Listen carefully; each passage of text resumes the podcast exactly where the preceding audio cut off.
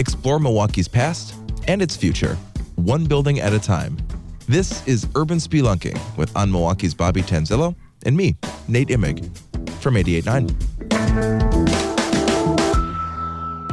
Well, this week on Urban Spelunking, we are spelunking another person. That's kind of a different route, right? Yeah, going a little different route this week on Urban Spelunking.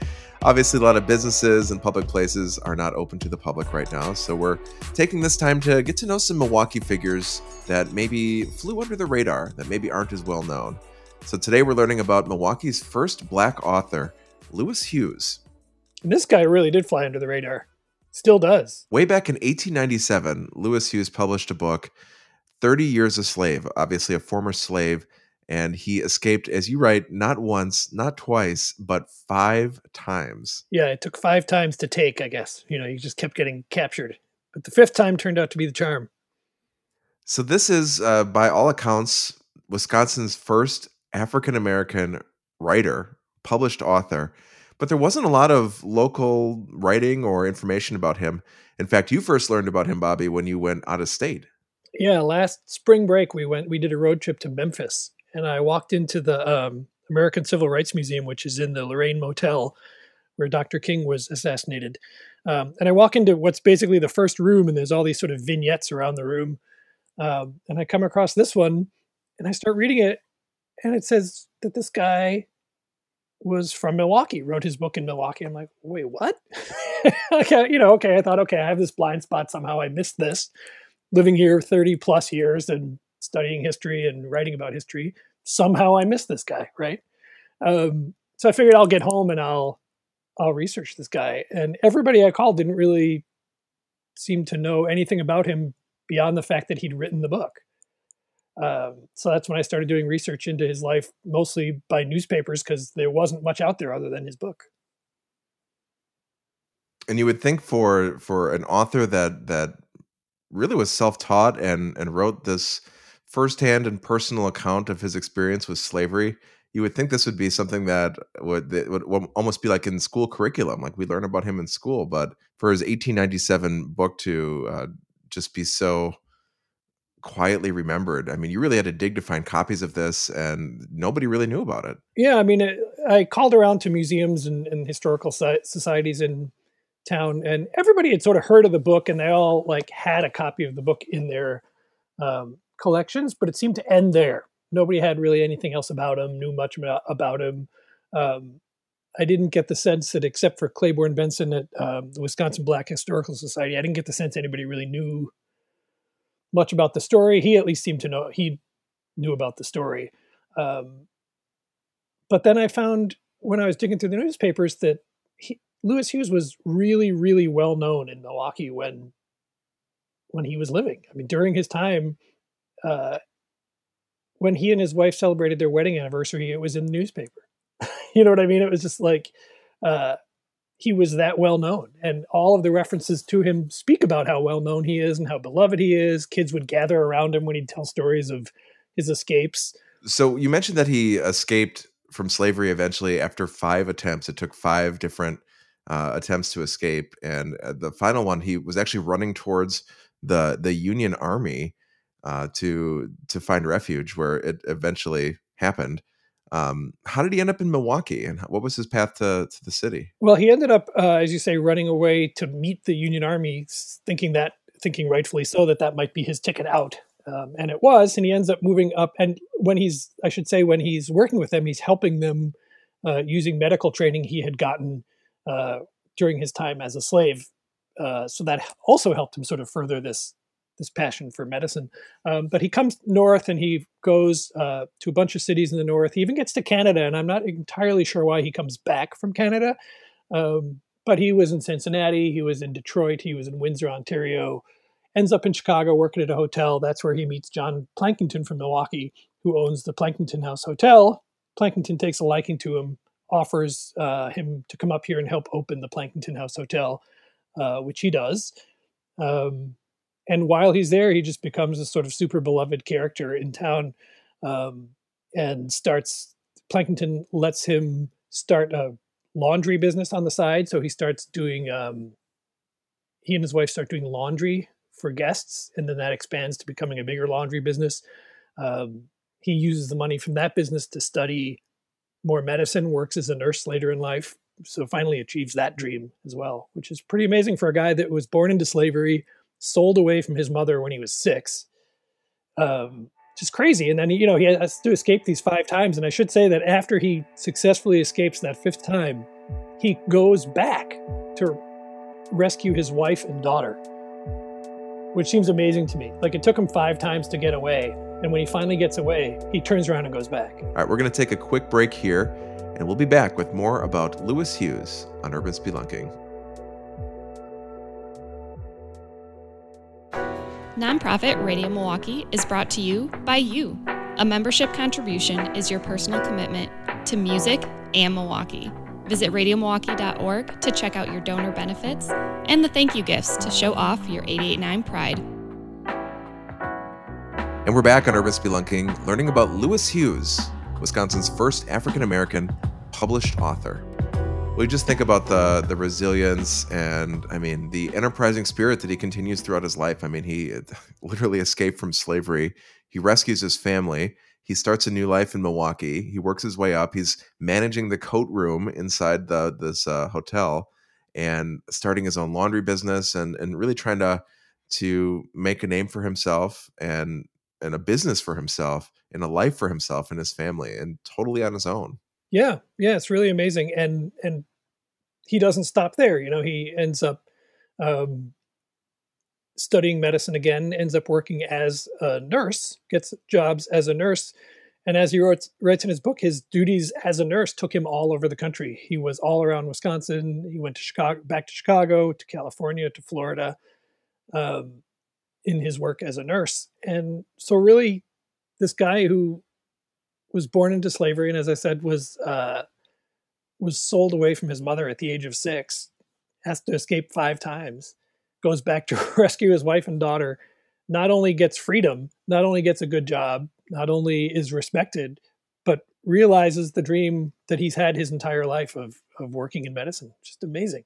And and Louis Hughes spends his complete life in Milwaukee. In fact, he's buried here at Forest Home Cemetery. And interesting that I mean that cemetery is uh, the final resting home for so many big Milwaukee names uh, that he's in there right as well.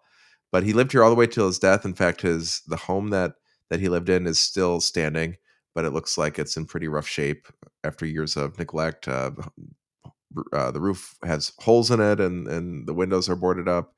So, uh, do you know if the house is still standing? Um, last time I looked, it was still standing, but I have not been there and passed there in a few months. It's on 9th Street, um, on North 9th Street, and he lived there with his daughter um, and her husband. Uh, and he died in 1913. And as you said, he was buried in Forest Home Cemetery, which is also where Ezekiel Gillespie um, is buried. And the two of them were uh, key members in the sort of founding of the St. Mark AME Church, which was one of the first African American congregations in the state. Um, yeah, and I believe they just they just uh, celebrated their 150th anniversary. Yeah, isn't that crazy?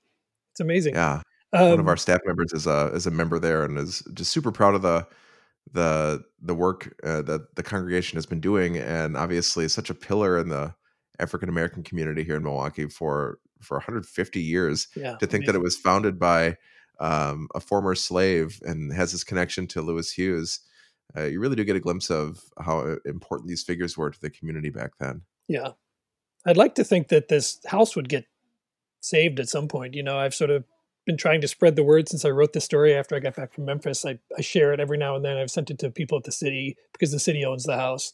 Um, but I'm not sure I have any sense that anybody's really doing much about it. So I think we're going to have to see.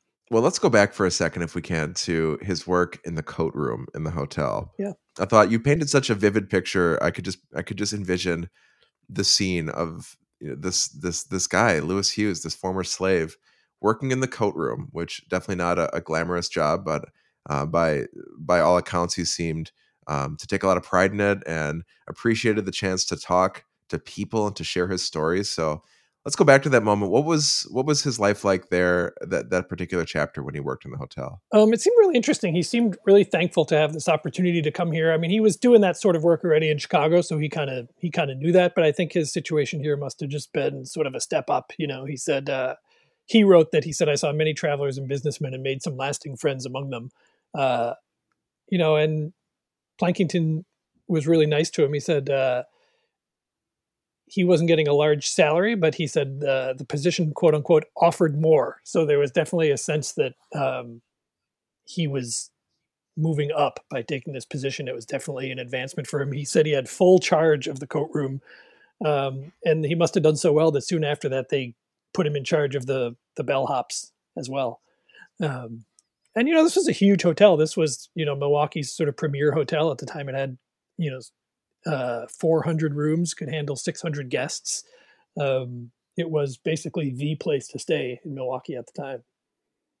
And I suppose, I mean, the coat room is the one place where every guest must go during the winter. So he must have had contact with with uh, thousands and thousands of people over the years. Oh yeah, you got to figure it. And and again, the sort of movers and shakers come into town. So he he met a lot of powerful people during his time. So going back to his legacy and um, kind of the the hard time you had finding information, especially locally, about him. What would you like to see uh, in terms of recognition for Louis Hughes? I would say what's interesting, first of all, though, is that while um, it seems like it's difficult to find information about him now, looking back at the old newspapers, it wasn't difficult at the time. You know, everybody seemed to know this guy. He was definitely a well known figure. It was big news when he died. It was big news. I mean, his there are a lot of references to him in the paper. Um, you know, which for an African American who was a guy who ran a laundry and you know worked in a hotel, that seems pretty impressive. You know, I mean, he obviously struck a chord with the people of the city that they recognized him as being this sort of important citizen, even though he was just a working guy like the rest of us. You know, he uh, it seemed like he got a lot more um, ink than most people in that position got because he was such a uh, a respected character, respected figure. Um, I think. I mean, I would love to see the house preserved, but if that's not going to happen, it would at least be nice to have some sort of marker put there. You know, saying that it, yeah. it, that telling his story and that he lived there. And really, above all, I think they should just be teaching it in schools. I mean, I think we should be the last generation that has to stumble upon this by accident. Yeah, well said. I I, I definitely uh, I think you're right there. It would be great to to just have more understanding of those local heroes for Black history. I feel like there are so many figures here in Milwaukee that uh, that we could we could study and revere just as much as the national figures. And Absolutely, and this is just it, one. You know, I mean, there like as you say, there are there are plenty of others. This is just an example of one. And you think about all the hardship that he endured in his in his life, obviously being a slave, um, and the punishment that he accounts on, from a firsthand, the atrocities that he experienced and, and witnessed.